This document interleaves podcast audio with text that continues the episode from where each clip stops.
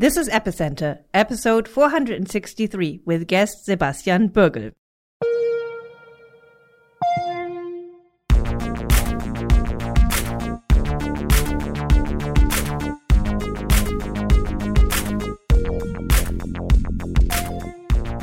Welcome to Epicenter, the show which, ta- which talks about the technologies, projects, and people driving decentralization and the blockchain revolution. I'm Friederike Ernst, and I'm here with Meher Roy. And today we're speaking with Sebastian Bürgel, who is the founder of HOPR, which is a mixnet that we'll talk about in just a second. But we, before we talk um, with um, with Sebastian about HOPR, um, let me tell you about our sponsor this week. Our sponsor is Tally Ho, um, which is redefining the wallet as a public good.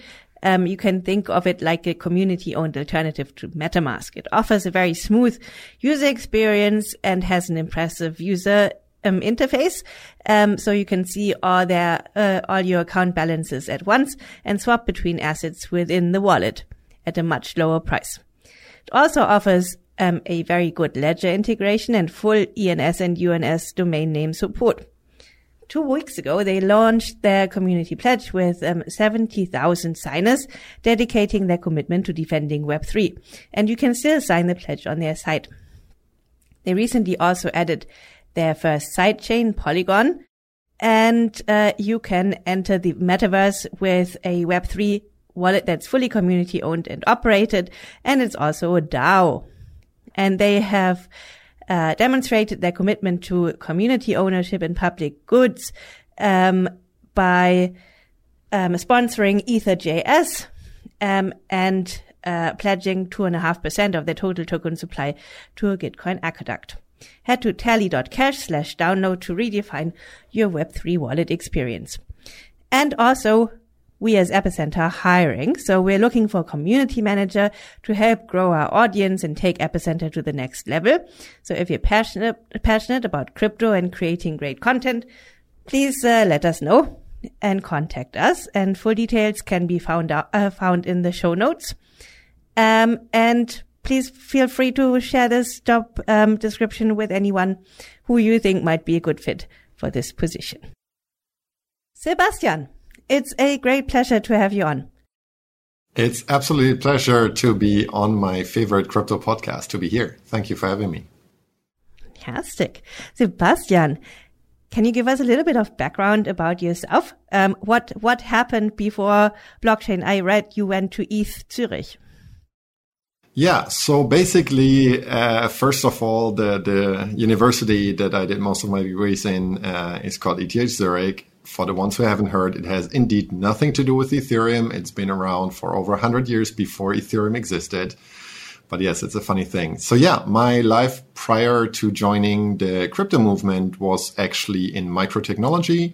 So um, I did a PhD here at ETH Zurich, um, focusing on using microfabrication and microtechnologies for biomedical applications. Um, it's a pretty exciting thing to do. Uh, I had a great project there, uh, but unfortunately, then the crypto bug had had stung me, and uh, I decided that I would first need to take a, you know some unpaid vacation before I realized, okay, I have to go all in. There's no way I can stay in this old academia world. I had uh, co-funded a fintech startup here in Switzerland, and had a little bit uh, feeling for what permissioned innovation actually means and how cumbersome it actually is if you want to build something novel in the old school banking world. So, you know, I'm very much a, a believer in permissionless innovation after the experience that I made there.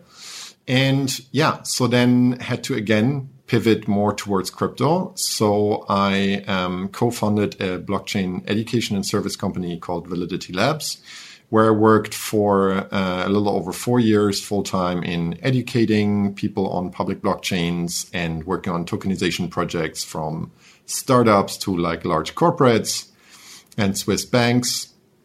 And uh, yeah, it was there that we realized that there's really a um, a missing link in the technology stack that builds up this Web three. And uh, yeah, that's I guess what we'll what we'll talk about in a little bit. And that was kind of the discovery period of uh, of founding HOPR. Okay, so in a nutshell, what does HOPR set out to do? Yeah, so fundamentally, any sort of crypto application is needs to send data across the wire somewhere, right? So for any sort of application that you can think about, you need to send digital data from A to B. And it might be, you know, your Bitcoin transaction, which you send from your Bitcoin wallet to some node, which might be your own or might be a hosted provider.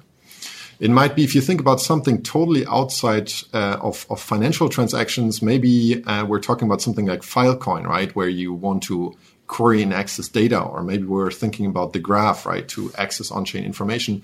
You always have this setting where you need to send data from A to B. And that data is kind of typically it's secure, right? It's end to end encrypted. So I cannot, um, I cannot um, change the data and I cannot impersonate you usually, but it's usually not private. And that's what we set out to change.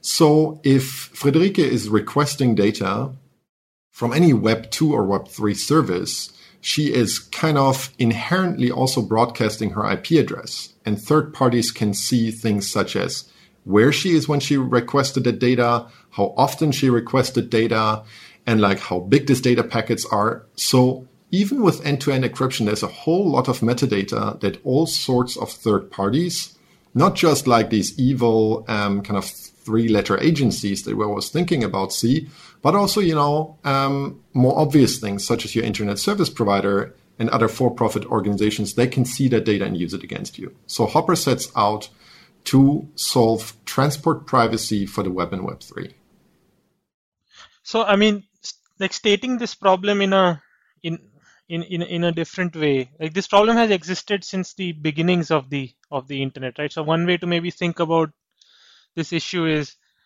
even in, in a normal postal system when let's say i'm sending a normal normal analog paper post to Friederike with a from so it's a there's a from address, which is my address, and the to address, which is Friederike's address.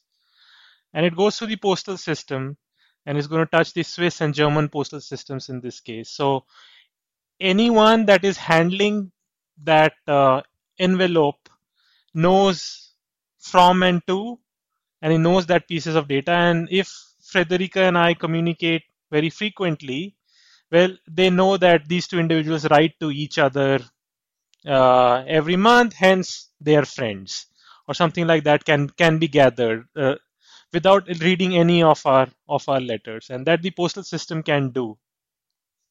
Now, shifting to the internet, it's it's exactly this exactly very similar where it's um, the me- the message is originating from my IP address, so that's the from, and it's going to another IP address which is Friederike's, which is the to.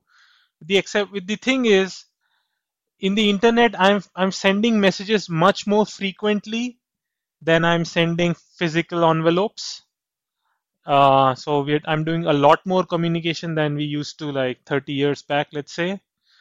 And and then the other the the other issue is that the people in the postal system it's like the swiss post and the german post that was handling the metadata which is the from and to but on the internet, the metadata might be handled by lots of different parties. Um, and I might not know any of these parties, and these parties may not even be any kind of like sort of official organizations like the like the postal service at all, right? Yeah, I think that's a I think that's a great analogy. And uh, to to make it a little bit more drastic, uh, there's this great meme going around Twitter every now and then, where uh, people are actually uh, somebody was receiving not a letter but actually a uh, little packet. And this packet was unfortunately wrapped in kind of some shrink wrapping uh, format. And to make matters worse and to highlight why there's a privacy issues when you send stuff around it was actually kind of a female sex toy right? So that could be publicly seen and was probably very embarrassing to the person who received it. So yes that's a great analogy.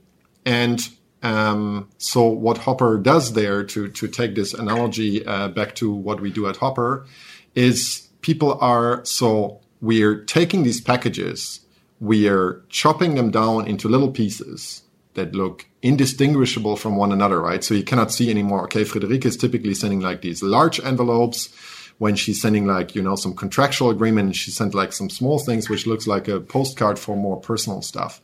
So, and that sort of stuff is what we're chopping down in like little uh, into like uh, little things. And from these little um, from these little elements, you cannot deduce anymore what was being sent, right?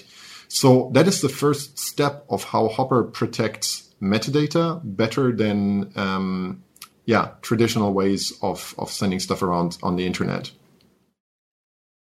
Uh, so what like maybe maybe it's a dumb question, but like many people would think that kind of the VPNs solve this issue, right? So many people start using a VPN when I think the normal experience is you want to watch a TV show and it's not allowed in your in your country, and so you download your VPN and then the the VPN service pretends as if you, you are in another country, and that seems to give some kind of confidence that uh, hey, a VPN can protect where Um, uh, my information is originating from. So aren't VPNs actually solutions to the problem of transport level privacy? Yeah, so it, it, it, depends what users want to achieve, right? If you just want to achieve that the operator of the website does not see where you're sitting right now, then, you know, a VPN does a fair job of, of obfuscating that. But what's important to realize is you're fully trusting this one VPN operator to with your entire browsing data, right? All apps that you're using on your phone if you're connected from a phone, all websites that you're surfing, right? So they see all that information, um, and you're trusting a single entity. So the trust assumption of a VPN is that one server operator, you know, their ISPs and, and all the infrastructure that they have around them is trustworthy. And that trust is more often than not broken, right? We see kind of on an almost weekly basis how there's a new VPN logging incident and these logs, so connection data logs, are actually accidentally um, becoming public knowledge to the wider internet. So, you know, that's a that's a pretty poor trust assumption. Maybe let's talk about different kind of privacy um, preserving tools just to kind of categorize them at least mentally. Um, so, I mean, we know there's, um, other mixed nets like Nym. and um, then there's decentralized v- uh, VPNs like Orchid. Um, then there's onion routing, right? Like, um, Tor. And then there's like these whisper protocols like secure scuttlebutt. And in a way, they're all privacy preserving. So maybe we can group them together. So, um, how is a mixnet fundamentally different from um, an onion router? Yeah. So first of all, like uh, when you talk about uh, onion routing, maybe just as a recap for for the listeners who might not be familiar with onion routing, onion routing is very popular in a system that's called Tor, and many people here might have heard about Tor from the Tor browser, right? That you can access um, like information privately. So what does it actually do? Right? So onion routing is basically onion encrypting, so putting multiple shells of encryption around the payload that you send around, which is then sent through multiple hops in a network and thereby obfuscating where data came from and where it goes to, right? So that's that's what an onion routing uh, system like like Tor actually does. Now, I mentioned before the trust assumption of a VPN being kind of poor. So now in, in, in such onion routing systems, typically your trust assumption is that the first and the last node are not colluding, right? So as you see data going into an kind of Tor-like network, and when it comes out, you can link the incoming and the outgoing traffic, and in relatively trivial ways can see, okay, this data is actually originating from Friederike and she's requesting you know this wikipedia page for example right? Wikipedia actually has a has a tor page which is which is kind of useful.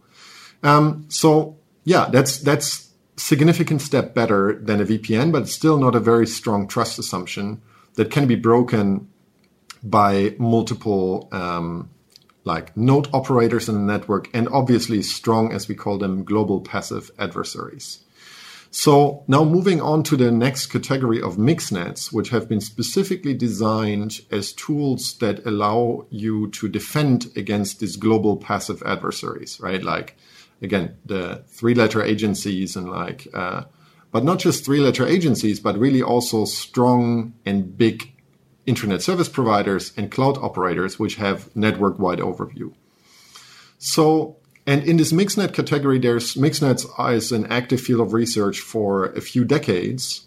Um, and in the mixnet category, like what is what is fundamentally new is that only since a few years it is possible to incentivize these mixnets, and that is something that mixnets like HOPR um, solve in a in a fairly unique way that you can pay the operators of such a network without revealing their privacy.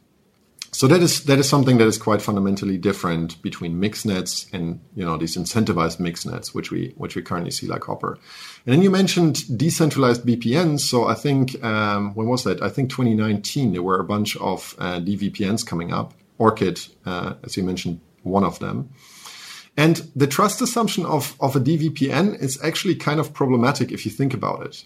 So the the kind of um, like the, the motto of these um, DVPNs is, hey, let's decentralize the VPN operator. But what you're doing there is you're saying, hey, no, there's some person on the internet which is relaying traffic for me. And thereby, I'm trusting a rando on the internet with all my connection metadata, which indeed is not a very good trust assumption. Now, some of these DVPNs evolved and tried to make it a bit better. Uh, for example, Orchid recently introduced this multi-hop uh, routing, which goes in a similar direction as Tor, in fact. So I think that is that is some breakdown of, of how some of these systems work. And again, it comes down to trust assumptions. Is it correct to say that the fundamental dif- difference between Tor and HOPR is that in HOPR you are able to add a layer of incentivization that doesn't exist in, in, in Tor, meaning in Tor when the message goes from A to B, it is going through a bunch of relay nodes and volunteers essentially run those relay nodes, which is why the number of relay nodes are very limited, maybe six, 6,000 or 7,000 of them. Whereas in HOPR, you are able to actually pay these nodes in the middle uh, and therefore hopefully make a more scalable system. Yeah, so that is one important difference is on the incentivization side. So you mentioned like there's a few thousand of these Tor nodes. Like the last, also called Tor exit node, eh, there's actually under 1400 nodes, right? So it's really not very, very big. And, you know, Tor clearly has issues scaling to internet scale, um, despite having been around for, for over a decade. So, um, but the other important difference that we should briefly talk about is the packet mixing. So mixnets are called like that because they're not just forwarding packets as they hop through the network, but they're mixing them up. So imagine Meher is a mix node operator. Meher will receive packets from Sebastian. He will receive packets from Friederike and a bunch of other people. Now Meher is doing two things as a mix node operator. His node is obviously doing that for him automatically, right? So Meher is transforming packets so that incoming and outgoing packets look different. And he's mixing them up. So he's sending out packets after a short delay in a shuffled order. And by doing so, even a strong adversary that sees every packet going into Meher's computer and coming out of Meher's computer cannot link incoming and outgoing traffic. And this unlinking is a strong privacy property of mixed nodes specifically that Tor doesn't have, and it's one um, yeah one one core differentiator between mixed nodes and traditional onion routers. This requires a base level of um, volume, though, right? So basically, if you yes. have, I mean, so basically, otherwise you're you're vulnerable to all kinds of attacks, right? I mean, so basically, if I just were to, basically, if Meher only receives packets from me, um, then basically that, that would be absolutely no benefit in kind of, uh, mixing them up other than kind of adding latency. Yes, that's absolutely a, an important point, right? So as as people say, privacy loves company, right? When I'm alone, I sometimes bring this analogy. Imagine you're standing in this in this football stadium, and you only hear one voice in the football stadium, and I know Meher is the only one standing in the football stadium. I know it was Meher who was shouting, right? But if there is, you know, 50,000 people standing around Meher and I hear some noise, I have no idea if it was Meher who was shouting or any of the other 50,000 people.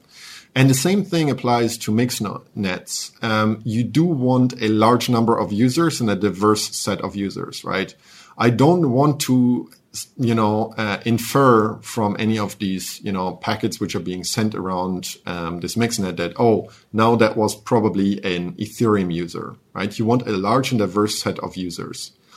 And the second thing that mixnets can provide, and which we are working on at HOPR, is so-called cover traffic. So effectively, uh, we're providing this kind of background noise, right? So even if, you know, you can say there's a party, but the party is not very busy yet. So we're having some background music that gives us a certain level of noise in the, in the room already. Now, cover traffic is kind of bogus traffic, which is sent through the network, but which importantly is indistinguishable from real traffic in the network.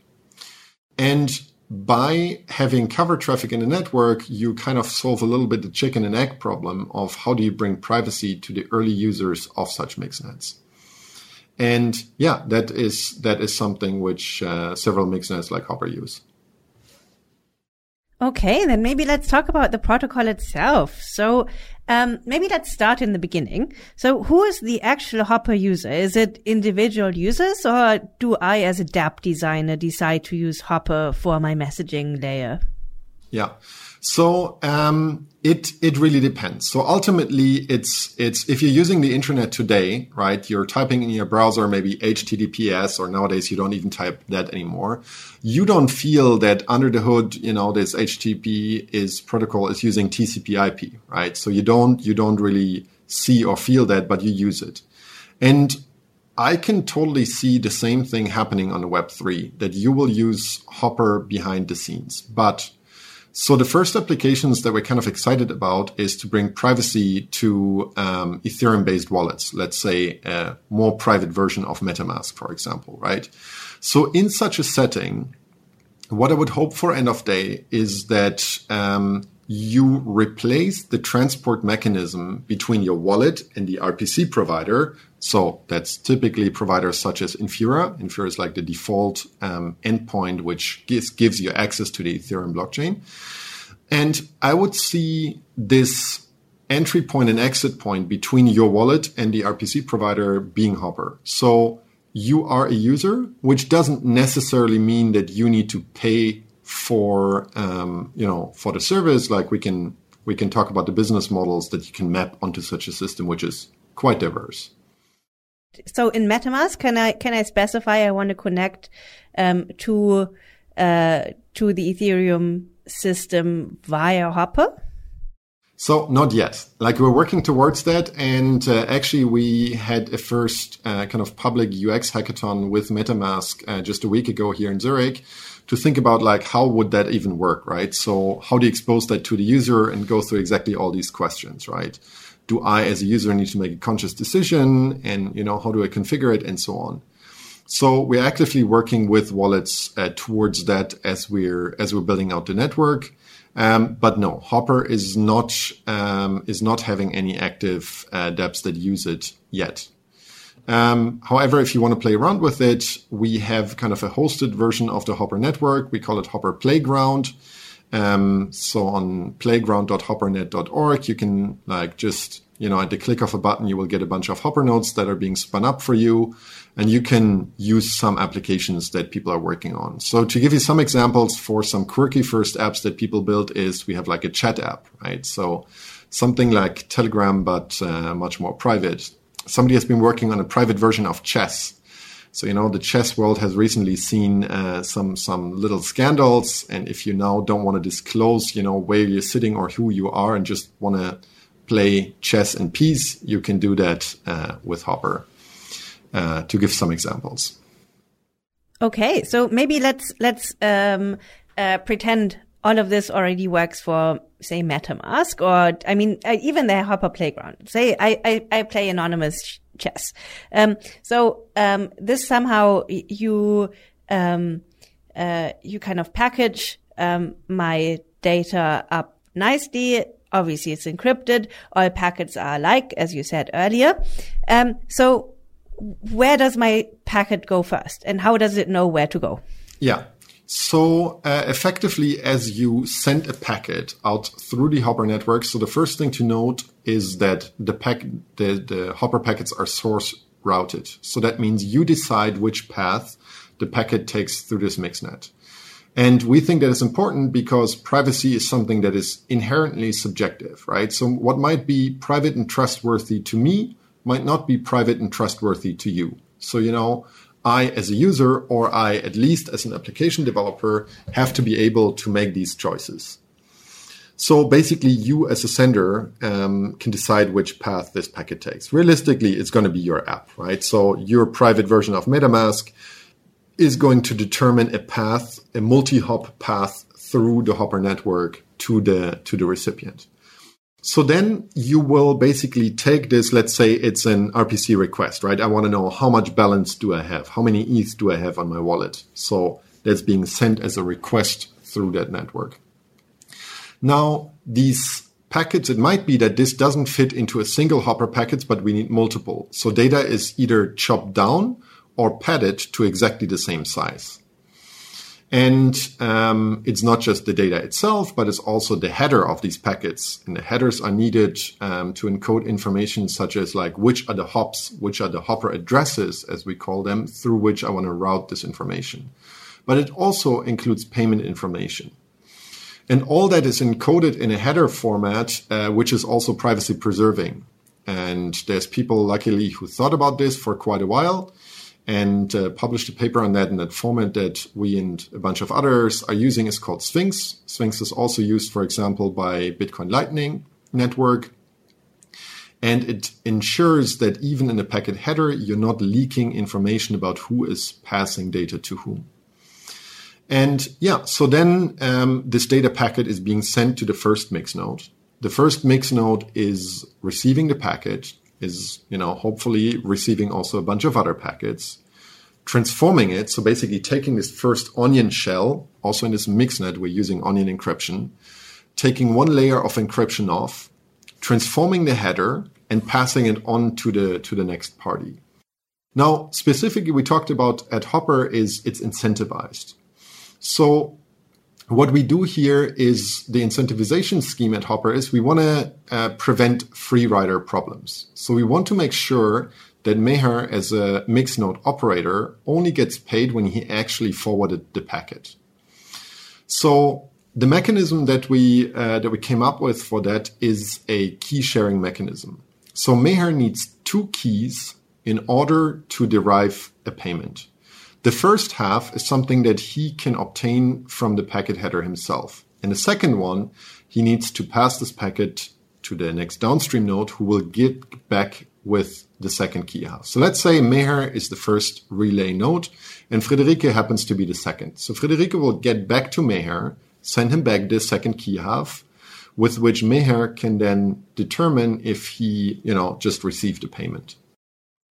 So yeah, that is that is the first step. Um, I can maybe later on come to a second mechanism, but that's that's the first mechanism of the of the payment.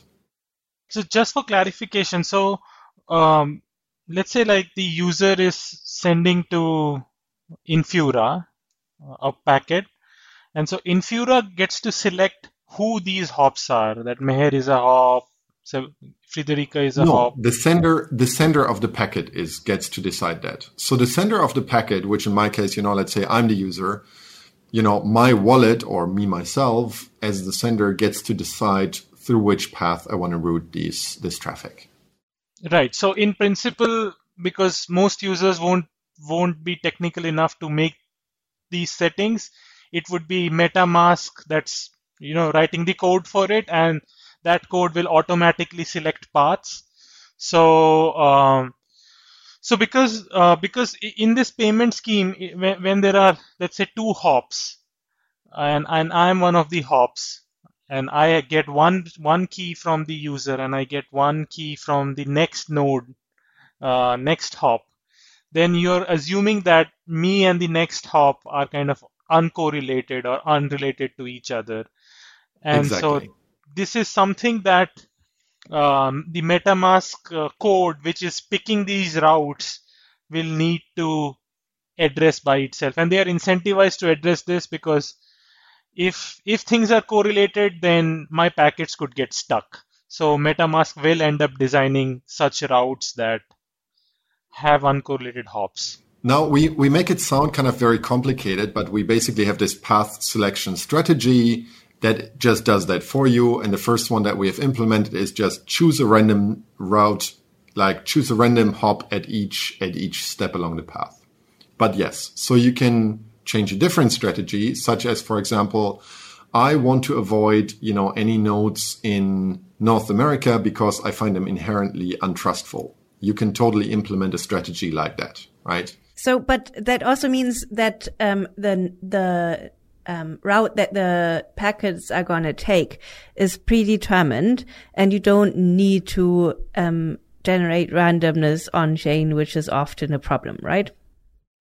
Yeah. So basically, I as a sender um, need to uh, need to determine the path, so I can have a local random number generator, and we don't run into these issues. Now, there is a second interesting issue though, and that is uh, a naive implementation of HOPR would basically pay each of you mix node operators immediately as you relay the packet.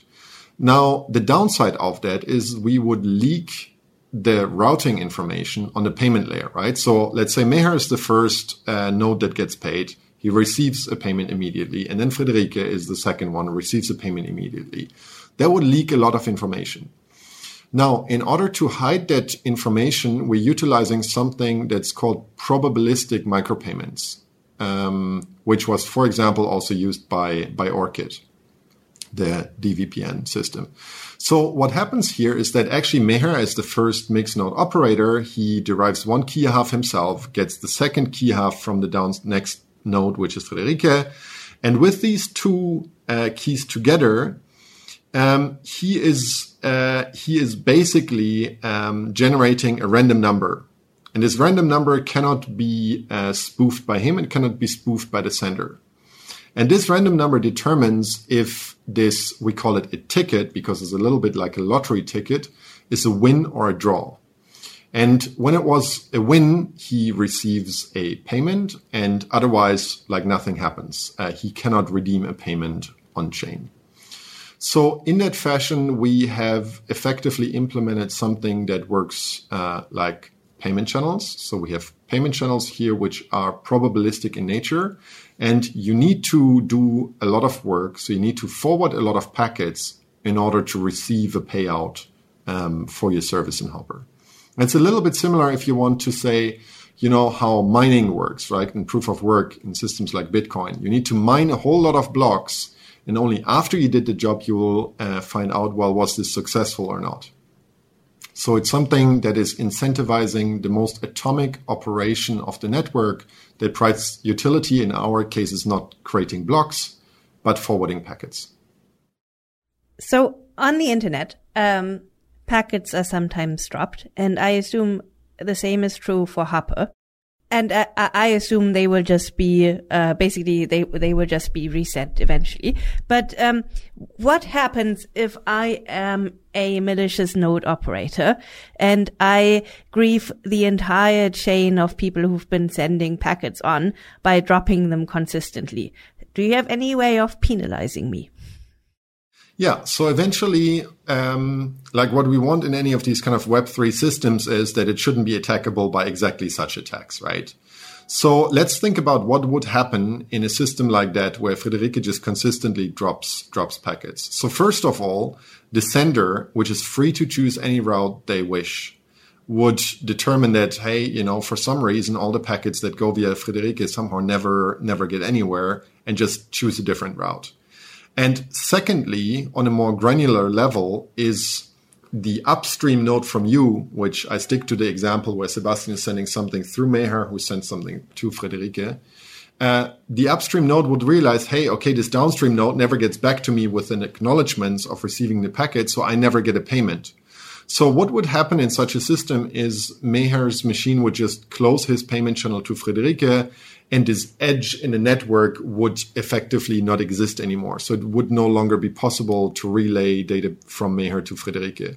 And ultimately all nodes would do that so that the one who is misbehaving and um, not doing any work would not be able to relay uh, traffic anymore and say I'm not I'm not malicious in the way of dropping packets, but um, say I'm a three letter agency and I kind of want to infiltrate the system. Um, how many nodes would I know uh, would I need in order to kind of glean information about who's sending what to uh, to whom? Yeah, that that's a great question, and it comes back to this to the trust assumptions that I mentioned initially, right? So. Again, comparing this to a VPN, you need to operate this one server if we look at Tor, you need to compromise the entry, uh, the first node and the last node, the guard and the exit node. And in a mixnet like HOPR, you only need one honest mix node along a path. So if you have three hops and there's one honest mix node in the path and you compromise even both others, we're still fine. So that is that is pretty strong, and that's how um, yeah HOPR can can provide quite strong privacy guarantees. Like eventually, you know, if the network gets too compromised, like you know, you you will accidentally route your traffic through only compromised nodes. Well, there's nothing we can do there anymore. But it makes it a lot stronger than in in other systems. Okay, and how many different, I mean, I assume one party can operate more than one node, right? Yeah. So how many different parties do you need um, to operate nodes, or is it easy to to tell which nodes are operated by the same party? Because I mean, basically, if you if you send something along a path, um, that has uh, three different nodes and all three of them are secretly me. Um, that's not helping you at all, right? Correct. Correct. Exactly. Now, this is actually there, it starts getting very interesting and kind of tricky, right? Because you could say, hey, you know, we just KYC everyone, right? And there's like other systems that have proposed that. Like, I'm I'm strongly against such approaches because it goes against my fundamental value perception of the Web three space. So the HOPR network is open and permissionless at all times, but the default path um, selection strategy that we implemented is uh, selecting a path proportional to the stake that you have in the various payment channels that you have open. So what that means is if there's a party that is very strong, they would need to basically get an increasing number of stake um, in order to relay a significant amount of traffic via you. And even in that case, right, if it if it at some point point becomes for whatever reason obvious that you know Friederike is like subverting the entire network and has all these nodes, you know, this path selection strategy can be very easily overridden and changed by something where you know we just avoid the whale nodes or whatever happens to be the metric that identifies the subverted entities in the network. So I am actually curious um, in terms of user experience.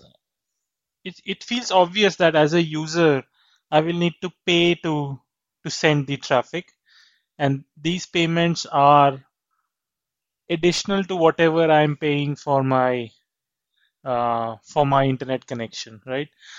So could you give us an idea of you know what, what is the quantum of these extra payments if I if if I wanted to make all of my communications private, like maybe maybe we can assume a mobile connection first, where I might exchange, I might send five GB of data in a month. So now this is this is traditionally a very difficult question to answer. And by analogy, this is a little bit similar to asking somebody, well, you're coming up with this new blockchain, you're saying it's all scalable and great. Well, how much does it cost? And you know, giving an answer to that historically seems to haunt people. If we look at Vitalik, who says, you know, uh, sending a transaction that costs more than five cents counts as liveness failure.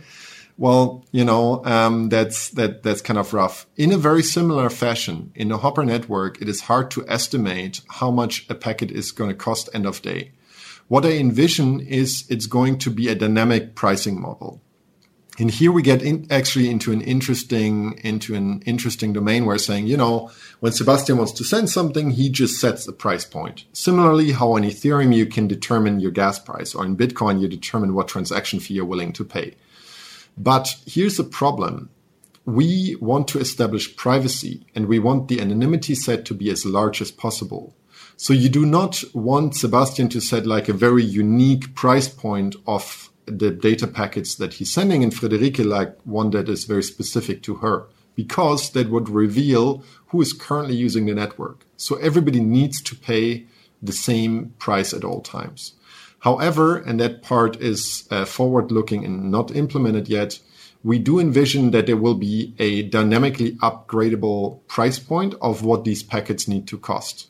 Now, where that will be settled on a per kilobyte or per megabyte pricing, I have literally no idea where this is going to be in this dynamic network. So if you compare this with um, uh, Tor or VPN, that's a very different business model, right? So basically, I I um uh, I use a VPN and I pay like 10 US dollars a month or something to use it. So it's kind of a flat fee. Whereas I use Tor and it's free because it's operated by people who believe in the system, right? So do you think there is a subset of prospective uh, users or applications that will kind of rely on this and um, the bulk of our um, data that we send ends up um, unstripped of metadata?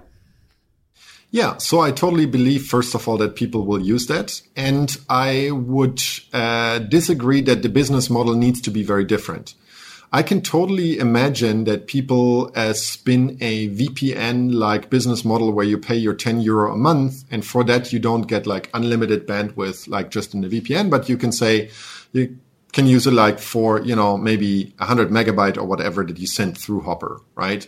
So you come in and, you know, pay with your credit card. You don't need to worry about any of um, this token business under the hood that is being abstracted away for you. When you download software, uh, you, you download software that is not just normal VPN software, but it is software that utilizes HOPR and that contains a configuration for, you know, how you get this corresponding HOPR tokens that you require to pay for the infrastructure. So I can totally see that you could spin such business models or even Infura like business models where the first, you know, 200,000 requests or something you get for free and afterwards you need to pay.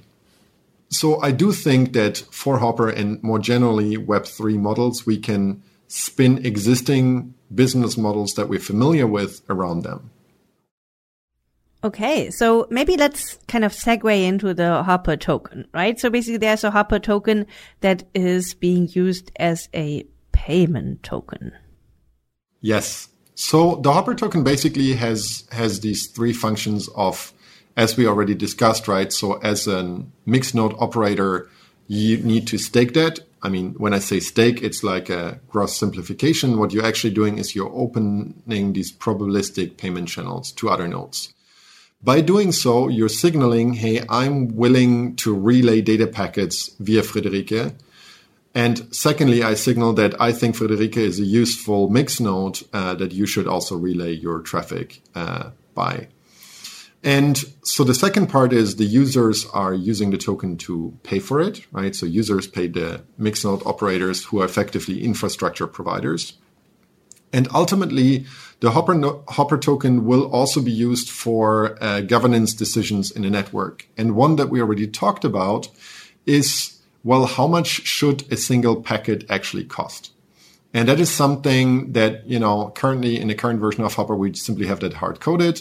But ultimately, uh, there will be a dynamic mechanism around that. And that is why I'm pretty interested in decentralized governance because privacy networks should not be governed by one entity, by a handful of people, but by a more diverse set of people that have a say in this core infrastructure of what it does. Okay, maybe kind of let's let's um I I want to dig my heels in here a bit. Um so I mean uh, the the token function for governance and staking. I think these are really well validated token use cases.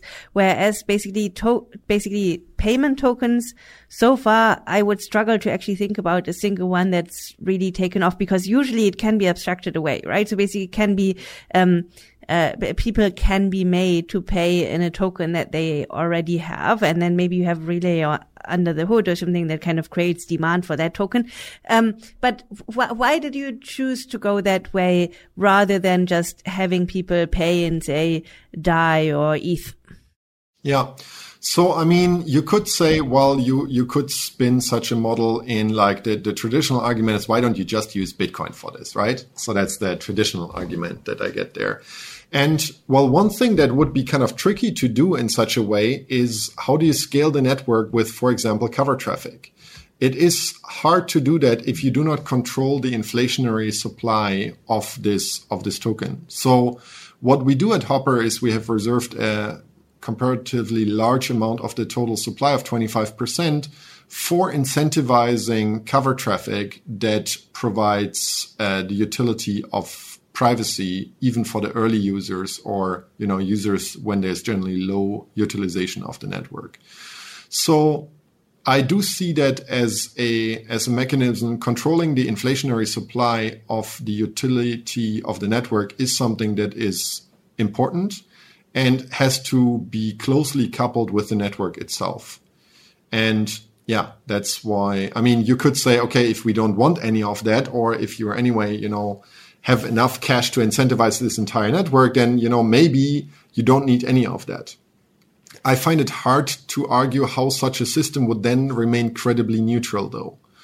So maybe you could run such a system that's based off of RAI or DAI, right? Um, but you know, keeping it credibly neutral would probably be hard.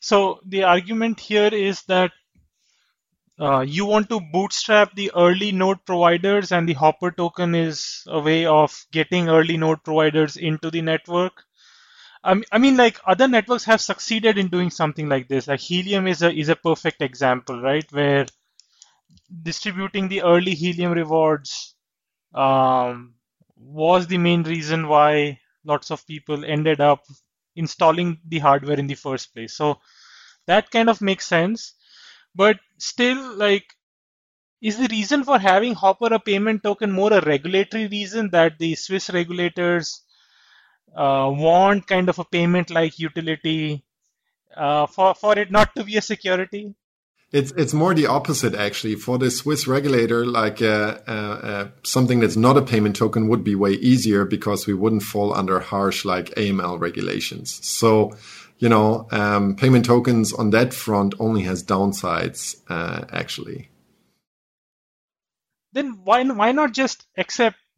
I don't know USDC. I mean, USDC. Of course, the risk is they will put KYC on that system one day. But uh, yeah, why not the why not the US dollar or the or so the ETH? the question the question is in that case, how would you launch cover traffic? How would you launch kind of cover traffic that is not controlled by one party, which is kind of the you know, the donor to this whole exercise, um, and and actually able to uh, to distribute traffic in a network that is indistinguishable from real traffic, right? So, I mean, to me, that is an important feature to be able to have a something that's a sustainable and b credibly neutral. And I think token models um, that have their own inflationary uh, supply have shown to be something that can be sustainable. I mean, you mentioned helium, um, but but I think there's a bunch of others, um, and uh, you know, uh, not stay under the control of a small group of people. So, so maybe let's talk about the cover um, traffic then. So um, who who actually uh, who makes sure there is cover traffic? Is it you? And uh, where are you sending all the stuff? Um, and wouldn't it be thinkable to kind of have a traffic mining uh, program uh, akin to a liquidity mining program um, to kind of let, let the ecosystem do that for you? Yeah, that's that's exactly that's exactly um, actually on the on the roadmap. So there's there's two uh, there's two designs which we which we currently have. The first one, which is incredibly naive, is just you know we disperse a bunch of traffic to create some you know some some buzz around there, and we let you kind of you know um, start up some nodes, fire up some nodes, and, and get the network going if you decentralize the problem as you, I like your analogy uh, with this liquidity mining and, and, traffic mining program. The problem there is um, that you don't want to Sybil that, right? You don't want uh, Meher to start his node and create a bunch of bogus traffic that is only relayed via his own nodes, right? So that needs to be happening in a way that is uh, is actually trustworthy. Now, luckily, there are some uh, there, there are some technologies going in that direction um, of, for example, trusted execution environments and other multi-party compute schemes that allow us to decentralize that. So, in the same way, how it's now possible to like decentralize even like I just recently heard about it that decentralizing in a whole ETH staking node, you know, you can decent certainly decentralize um, the um, disbursement of covered traffic in the network via. And the first one that we're going to try out is um, trusted execution environments, which allow you to do exactly that. Very cool. Um, as a maybe last topic um, regarding HOPR, before we kind of talk about the general um, privacy um, ecosystem, um, is uh, the governance. So you have a new type of DAO that you have launched, right? Yeah. So at HOPR, we're, we, we do believe that, you know, decentralization and involvement of the community in decision making processes is important. And uh, to that end, we did already early on a bunch of governance experiments that we're very actively experimenting with. So I like to say that, you know, when you go for a share corporation, we have several hundred years of experimentation and blueprints that we can build on. I would say in the DAO space, we do not have that. We do not have any kind of, or very few kind of indications of best practices to follow. And that's why we did a bunch of uh, experiments on actual decisions um, that we did in HOPR DAO. And that is, firstly, uh, we experimented with like one account one vote. We experimented with one token, one vote, and finally also with quadratic voting schemes. And uh, for the ones who are not uh, familiar with quadratic voting, just in a in a nutshell, it means that the more tokens I have, the more say I have, but the more um, tokens I want to buy, it gets quadratically more expensive to buy myself uh, votes. And that is kind of a, a middle ground between um, kind of democracies, which typically have one person, one vote schemes, and like share corporations, which typically have one dollar, one vote. So all of that is something that we're that we're actively experimenting with uh, at HOPR in order to launch this privacy network, um, yeah, in a in a maximally resilient fashion. And what is the current state of readiness of of the HOPR software? What? Yeah, so we have currently we have currently a network of hundred nodes online um, that is just about to launch in two weeks. We will replace the nodes that we run there with more community nodes, so people can uh, participate in running a node. Uh, initially, we have kind of artificially constricted uh, the network size for two reasons. The first one is, well, we want this to launch in a, in a stable fashion. And the second one is, it doesn't like the bandwidth requirements of the network is not so large that it re- would require like a huge network out there. It's kind of similar to the discussion around the security budget of L1 blockchains, where, you know, in, in proof of work, for example, how much hash power do you actually require? Well, you just require so much that it's secure enough. And in our sense is we want to scale the network with the demand of applications that are being run on it. And that is the second side to it uh, that we're very actively working on that is working on apps that actually use HOPR. So I talked about some of the quirky ones that we have ongoing uh, already right now. And we're specifically focusing on wallets. And we want, we think that, you know, wallets uh, is our gateway to all of Web3 and they need to be significantly more private than they are today. So that is something we're working on, and this developer experience is ready to go. So if you want to build some apps, uh, check out what's already been built. and check out um, the HOPR's Bounties program. So you find it at bounties.hoprnet.org. And, you know, if you want to build something that's not on there, just let us know and we're happy to, you know, support you in building something that utilizes HOPR to build private applications.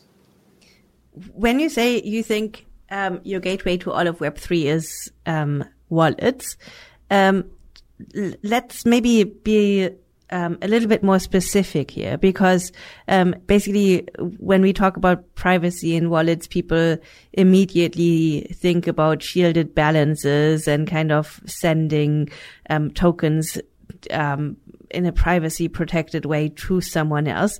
But that's not what HOPR does, right? So basically you, you, you would strip the, the metadata, but how much better would I be off if I used a wallet that stripped metadata?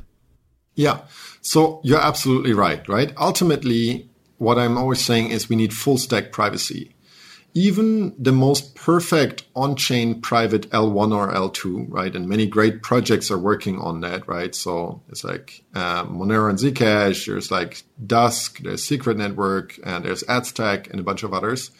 So all of them, even if you have perfect on chain privacy, it's that's not all right? Because again, if you are interacting with any of these chains, you're sending a transaction from my wallet. I'm sending a transaction from my wallet, which can be observed at least by my internet service provider, which will know that I am, you know, uh, just accessing, let's say, Aztec, for example. And um, in that case, eventually there will be some observables. So I know there's some people working on privacy preserving dexes, right? So, you know, if you think about it, ultimately there will be something that you can observe of the DEX. For example, the price, right? You always want to observe the price of a pool on a DEX, even if it's privacy respecting. Now I see that Friederike came online. She made some transaction. I don't see anything that she did there because it's a private L1 or L2. Afterwards, I see that the price was moving way up, right? Then Friederike is offline. I don't see anything of her.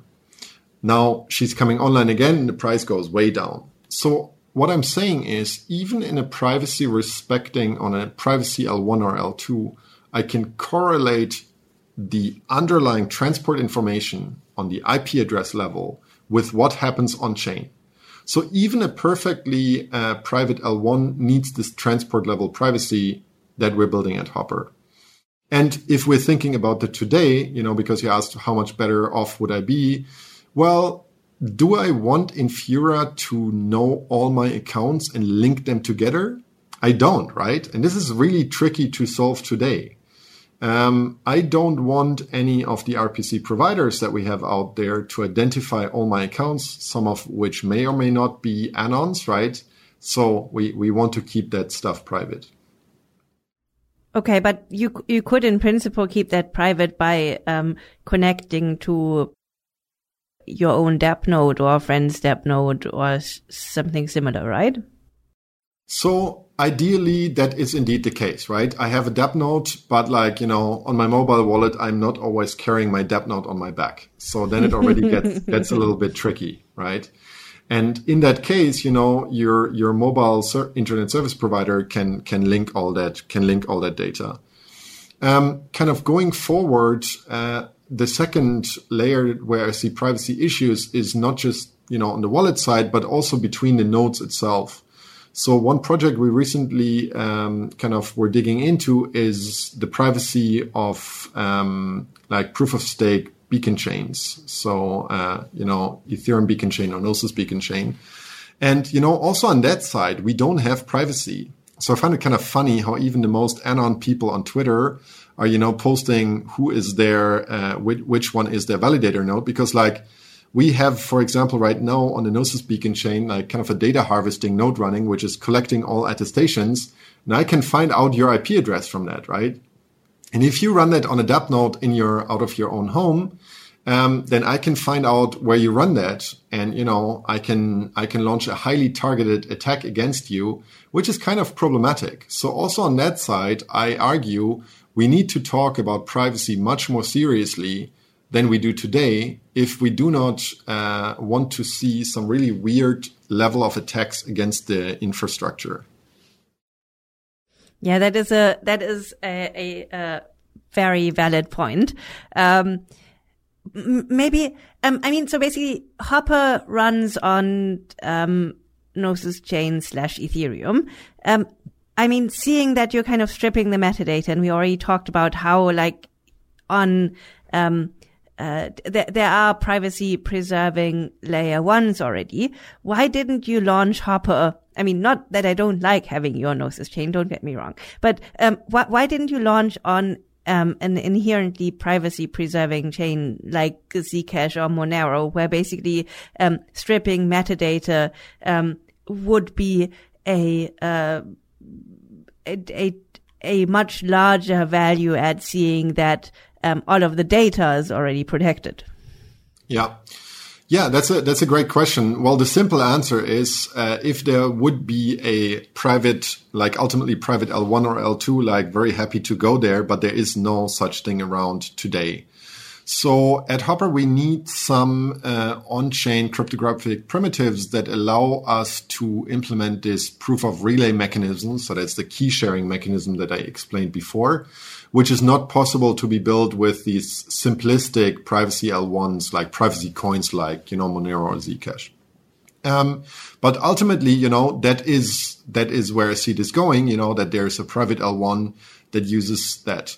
One thing that's important to highlight though is HOPR runs on some chain. It currently it's Gnosis chain, but you could use HOPR to connect your wallet to an RPC provider on any chain. You could use that for private Bitcoin transactions. And this is uh, something that, that people are sometimes confused by. You know, HOPR on the one hand uses a chain for the incentives of the mixed node operators, but using HOPR, you can use for anything, any chain out there, including, you know, Bitcoin if you so choose. Yeah, that, that makes tons of sen- sense. Um, maybe zooming out a little. Um, if you look at privacy systems in crypto and actually in the larger world, um, there are quite a number of them. Um, and somehow they don't end up very successful uh, or, you know, nowhere near as successful as really they should be. why do you think, um, there is this apathy towards um, privacy preservation?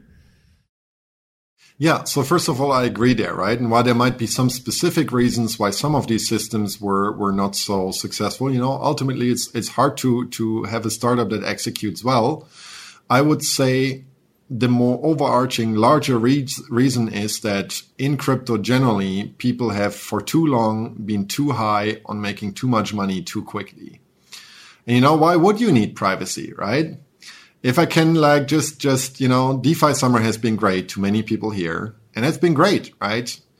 But we only start seeing that the underpinning value of all of crypto, at least in my mind, is not just to make more money quicker than we can today, but to have these ultimately resilient foundations on which we can build everything else. Because and it's something that the past weeks have in a very dramatic way shown, right? The Tornado Cash uh, sanctions have shown for the first time that we are headed for this inevitable battle between today's power structure of the established world and all of this crypto craziness.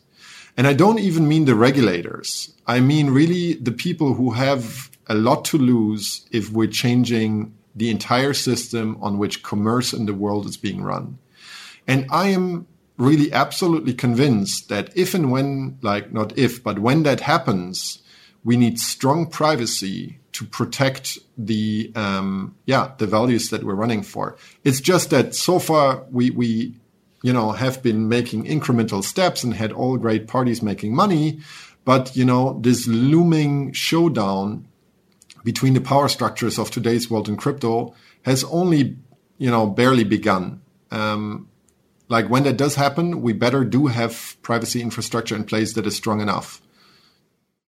Yeah, but like I think Friederike's question is it's so in in my experience, right? Like so the, the nature of crypto is that the crowd can speculate on anything and raise the value of anything it so chooses and make money like that uh, with it right? Like iota is the perfect example right? Like I mean, when the crowd wants to do it, the crowd can do it, and and the, you know that there are like lots of different examples like that in crypto. But it's also concurrently with that, it's it's like in the eight or nine years I've been in this field, I've seen like generations of privacy projects come, right? Like a Monero, and then I've seen like Monero slowly and slowly getting eroded in the market, right? Like falling, falling, falling, and now it's like something like number 30. Zcash, I think a lot like like a, like a similar story. Um, and to me, what feels really odd is on the one side, if you see like the crypto rhetoric, it's all about oh privacy conscious infrastructure, privacy conscious. But the market action is not like that and and in reality it's like uh, in in crypto speculators can make or break a coin any day independent of fundamentals right so it still feels like privacy doesn't take off as a as a as a bigger theme or like struggles as a bigger theme in comparison to something else like you know smart contract chains or L2 chains. Like if you see the L2 chain world, well, it's it's it's taking off very naturally, even without a lot of fundamentals. You launch a new L2 chain, it's going to have a huge market cap. So that theme that theme succeeds massively, but the privacy theme doesn't sort of succeed a lot Whereas like the crypto rhetoric is about privacy. Do, do, do you do you feel this the same way, or, or is it me just that feels like this? So I, I, I see that obviously, you know, there's no point in denying that, but I'm obviously willing to to you know take the different bet here. So I would say um, now, and that is different to a few years ago. Shots have been fired, right? And there's currently like you know a brilliant coder who is currently in jail for writing privacy software that helps the betterment of the entire space. So, you know, we had what I would call regulatory overstepping that is the first out of what I think is going to be many shots that will be fired against all of crypto and all of Web3 because what this is all about is about challenging the power structures of today's world. And it will only get worse from here. And the only thing that can really sustainable, sustainably improve the whole thing is strong privacy. It's not going to be, it's not going to be regulations. Like the Web3 is anarchy. And anarchy goes both ways. There is no regulations that can protect the people or, you know, any of the bigger structures. So the only thing that can help us here is strong privacy across the full stack. And that's why I think now, maybe more than five years ago, is the right time uh, for privacy. And, you know, I wish there were more of these projects that successfully um, are bringing that privacy to the whole stack. And and I had another question. Uh, have have you or has HOPR ever been contacted by a three-letter agency? We have not. I would say HOPR is so far doing well, flying under the radar. Um, you know, uh, so far we're we're out of there, but maybe that that changes with the level of production readiness. Like one thing that I'm kind of happy about is to not work on a on a um, on-chain privacy. So HOPR does not do any coin mixing, right? To so to some of the three-letter agencies who do listen to Epicenter, like we have seen uh, evidence of that, right? So HOPR is not a mixer. Uh, HOPR is only for private data which I think is important for everyone in the space. And ultimately, maybe just to to uh, you know um, you know put put that also out there, regulators have the task to protect the people. That is the mission of HOPR and a lot of Web3 also, right? Empowerment of the people is, I would say, the overarching theme of all of uh, Web, the Web3 movement. That's what we want to achieve. So I don't think we're fundamentally at odds with regulators. We're fundamentally at odds with power structures that want to retain power. You, you know, um, this is kind of a little bit of a segue, but, but bear with me. So in Balaji's book, um, he talks about how um, Twitter bios are the um, perfect way of kind of um, analyzing the perceived identity of people. So basically how people describe themselves in their Twitter bios, uh, is actually really interesting. I've paid a lot of attention to this hence. Um, and Ed Snowden's Twitter bio says, I used to work for the state. Now I work for the people. So do you think, Sebastian, so basically you kind of, um, conflated the two a second ago, right? So basically you assume that the state works for the people also. Well, I mean, there's certainly some power structures within the state that do not work for the people. But I was talking about the regulator itself, which has a specific mandate, which, at least in Europe, has been many times shown to protect the people from, for example, powerful structures in North America that are data harvesting and going against the people. Um, but that being said, you know, uh, ultimately, I believe in the good in people, right? So ultimately, I do believe in people wanting to do innovation for good. I do believe that people want to build great things. We have to just let them more.